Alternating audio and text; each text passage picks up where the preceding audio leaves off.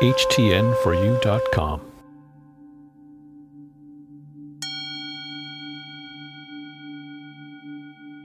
I'm celebrating the nutritional power of my food. I'm eating slowly and deliberately. I'm allowing space for my feelings while eating.